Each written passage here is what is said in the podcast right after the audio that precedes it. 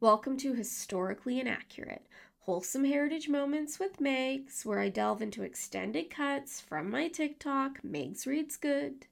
Here you'll get to hear your favorite stories as extended cuts with extra little tidbits of information along with my lukewarm takes.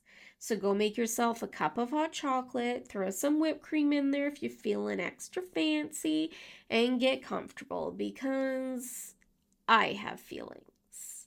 On this week's episode, we're going to go over Gabriola Mansion, Maxine's Beauty Parlor, and Prohibition. How are they all connected? I'll give you one hint underground tunnels. Just a quick note before we get into this episode there is going to be mentions, obviously, of hauntings because, you know, on brand for this month. There's also going to be mentions of murder. So if you are sensitive to that or listening to this around somebody that doesn't want to listen about murders with some gruesome details, just, you know, take note. Built in 1901 for industrialist Benjamin T. Rogers, founder of BC Sugar and its refinery. That's right, that Rogers Sugar. The property spanned an entire city block and contained horse stables and greenhouses. Gabriola Mansion itself is an impressive 17,486 square feet. It reflected the grandeur of Victorian homes that existed in the West End at that time. I mean, this area was so fancy, it was once referred to as Blue Blood Alley, if that tells you anything.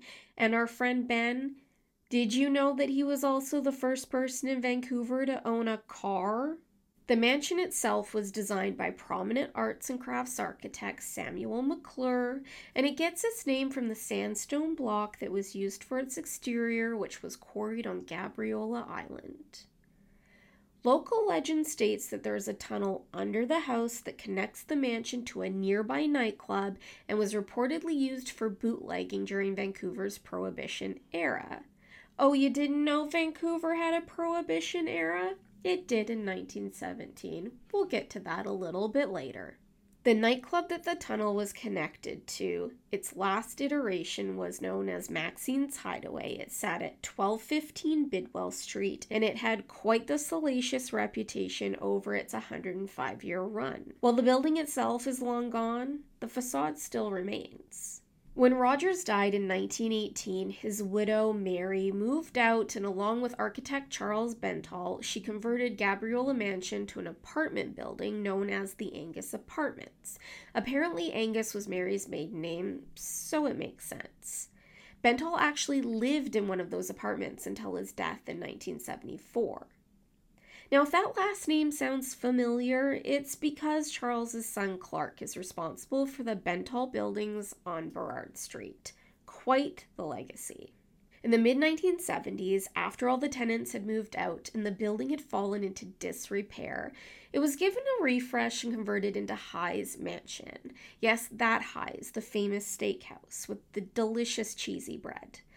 In 1993, the building changed hands again and became Roman's Macaroni Grill. After a fire in 1998, the house sat empty until it was sold in 2015 to a developer with plans to convert the house and surrounding land into a multi unit development with rental apartments and townhomes. Now, the mansion itself will stay standing as is and will be converted into multiple apartments. But will you want to rent one of those apartments? Depends on what you're into.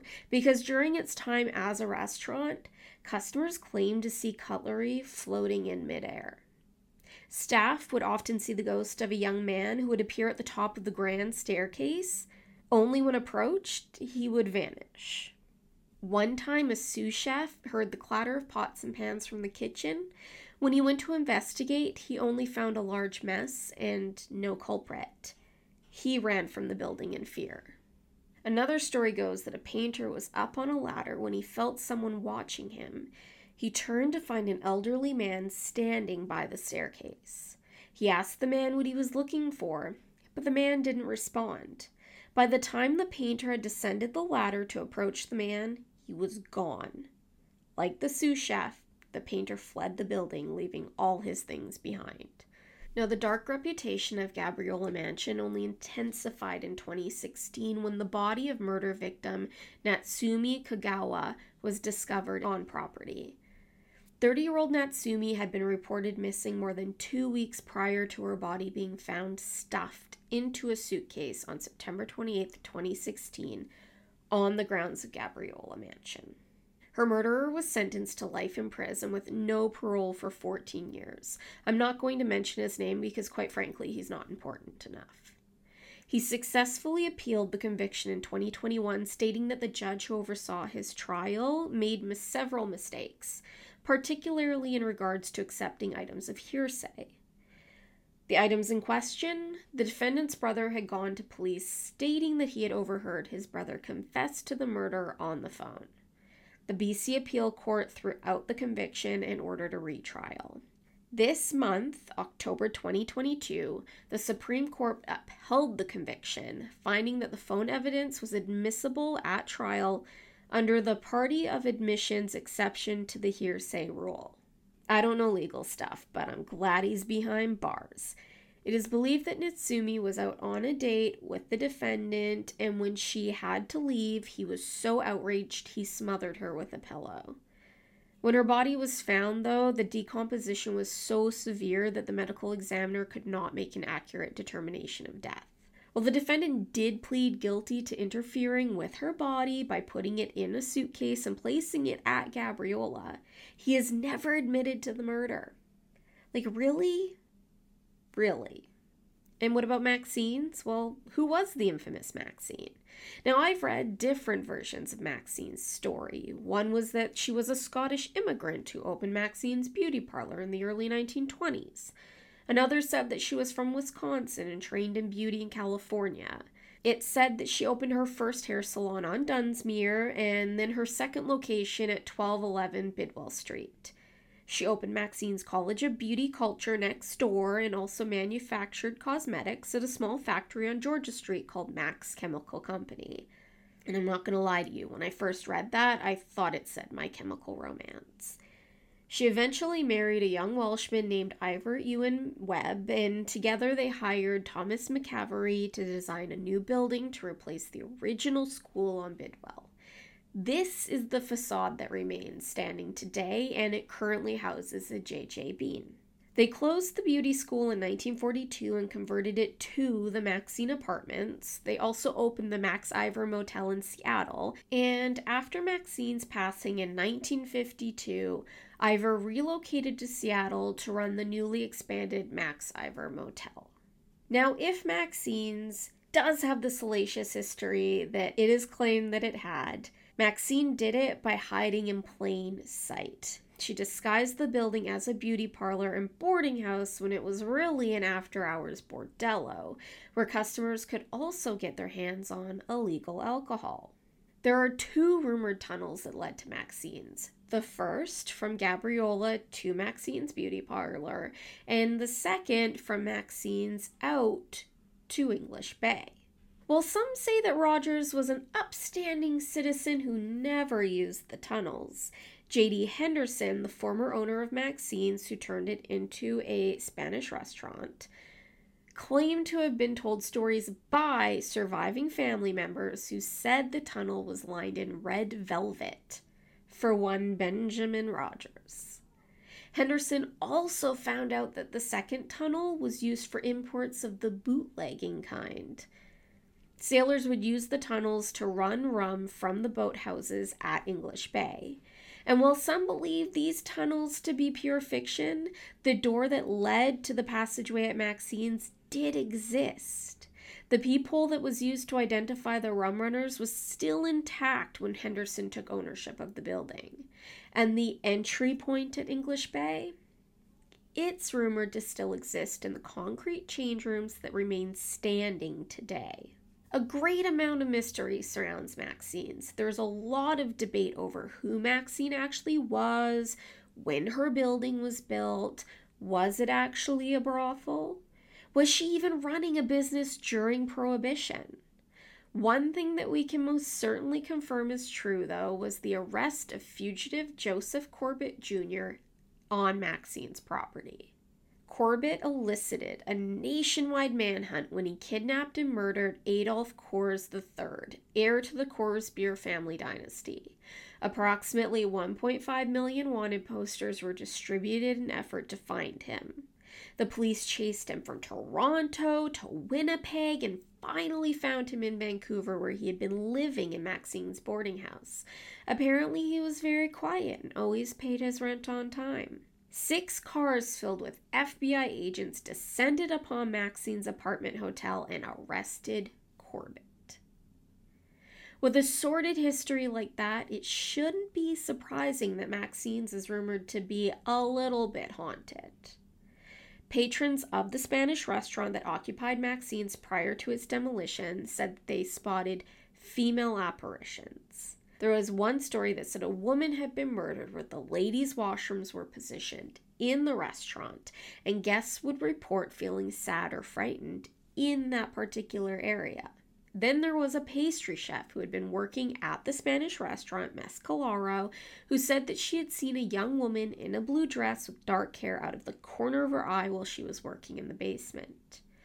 When she told her friend and colleague about it, he responded that it was one of the brothel girls who had been murdered by one of her clients and had died in the building.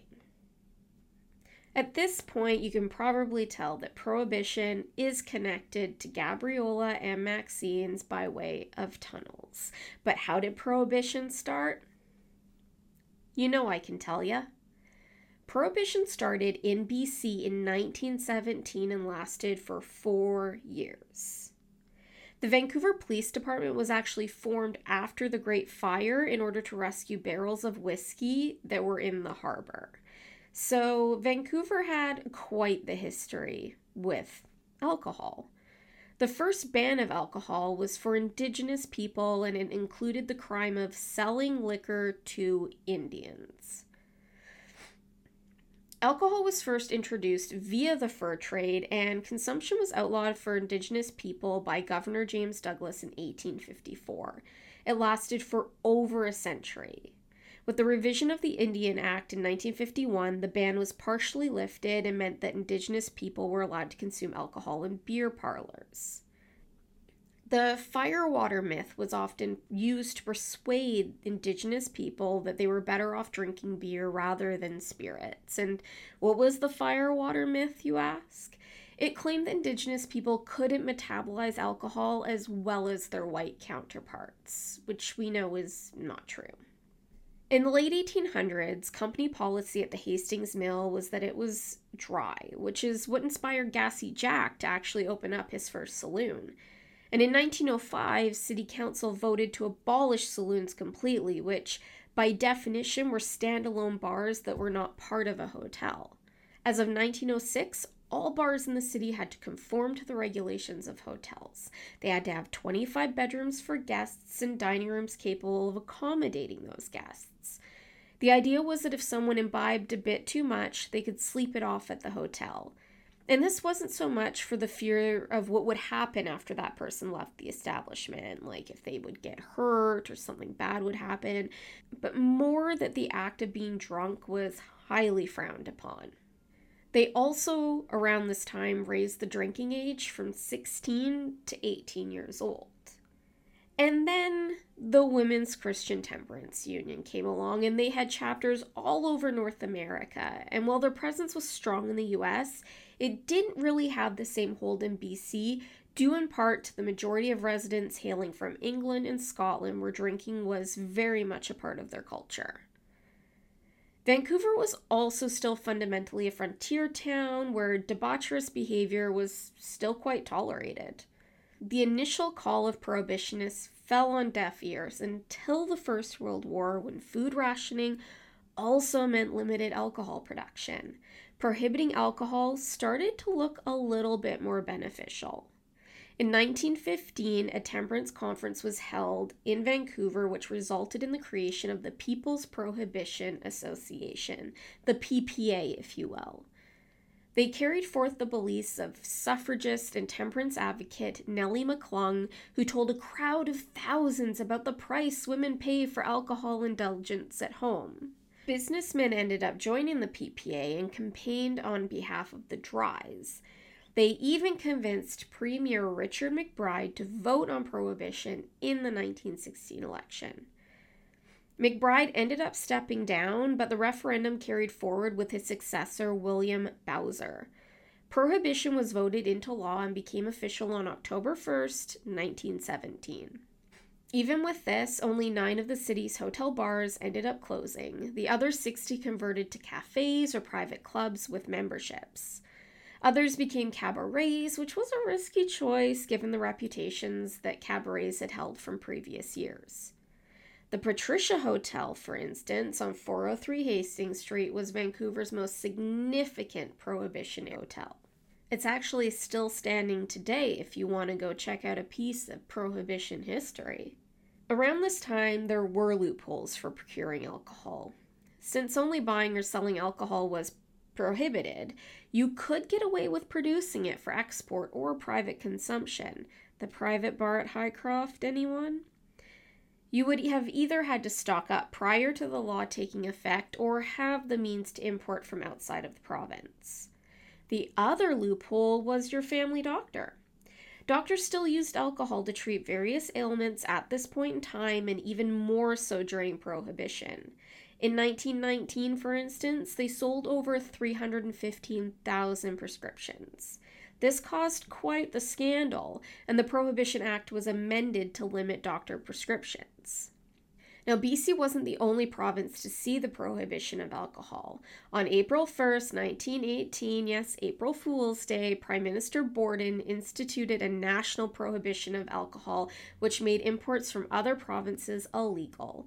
It also limited production, only supplying pharmacies, churches, and rum rations for soldiers on the front line with legal amounts. Vancouver's wealthy ended up going to church a lot more after this. As history has told us time and time again, those who yell the loudest are usually the most guilty, and this was the case for the PPA Prohibition Commissioner Walter C. Findlay. Walter had been the one to flag the overprescription of alcohol from doctors and even went so far as to try and ban prescriptions in total unsuccessfully. In December 1918, an arrest warrant was issued for Findlay on the charge of legally importing 700 cases of rye whiskey into BC. He was arrested while attempting to cross the US border. He ended up pleading guilty, paid a $1,000 fine, and abandoned Canada for the US.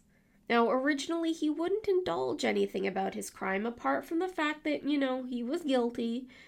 But eventually, his lawyer made a deal with the Crown, and Findlay returned to Victoria to testify at an inquiry. His testimonies included evidence that revealed an extended network of smuggling, including trainloads of whiskey that was delivered to his warehouse in Vancouver, as well as large quantities of missing stock from government warehouses. He only ended up serving two years in prison for his misdeeds. Makes you wonder who else was part of this large network he spoke of. In 1921, Prohibition ended up being repealed.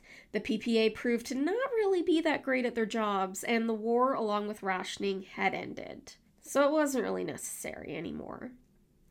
The end of Prohibition didn't signal the end of public liquor restriction in Vancouver, though. While Prohibition ended for Vancouverites in 1921, our neighbors to the south were just entering their Prohibition era. Prohibition in the US started in 1920 and lasted until 1933. Fortunately for them, due to our own prohibition years and continuing strict liquor laws, locals have become quite skilled at sneaking liquor in and out of the country, and rum running once again became quite lucrative for those who weren't afraid to ignore international law. The best known rum runners from Vancouver was the Reifel family. They had a fleet of ships that took legally produced booze south, making sure to stay on the outskirts of U.S. water. Smugglers in small boats would meet them and purchase booze to bring back to shore. The Reifels used a World War I ship called the Malahat, which was also known as the Queen of Rum Row, as the main ship for their venture. It was large enough to carry 60,000 cases of liquor.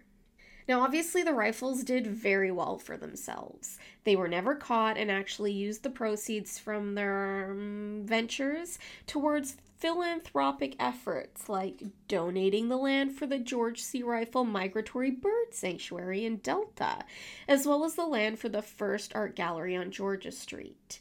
They also built Casa Mia in 1932. The 20,728 square foot mansion still sits at 2215 Marine Drive and features a spring loaded dance floor just like the one in the Commodore Ballroom, which George Reifel also built and owned. The mansion was so grand, George flew in Disney animators to paint scenes from Disney movies in his children's playroom.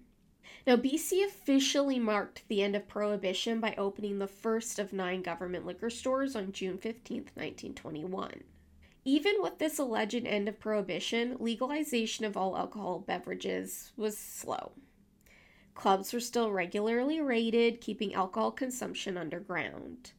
Beer parlors weren't even legalized until four years after Prohibition had officially ended. Clubs where you could eat, drink, and dance didn't even start receiving liquor licenses until 1950, and most were considered bottle clubs where you could sneak your own liquor in to mix with non alcoholic drinks. Police would raid these establishments so often that the Hotel Vancouver band leader, Dal Richards, would instruct his band to play Roll Out the Barrels to signal that the police were on their way. While liquor laws slowly loosened for most, sections under the Indian Act, like I mentioned before, that prohibited Indigenous peoples from liquor consumption were not fully repealed until 1985.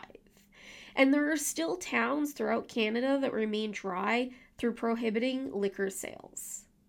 Even in 2022, we see the evidence of Vancouver's prohibition pass from liquor license notices posted on the sides of restaurants to the existence of BC liquor stores. I hope you enjoyed that little tour down memory lane into Vancouver's secret past. We got more secret tunnels for you. And so until next time, thank you for being here. I appreciate you. You are the very best. See you later.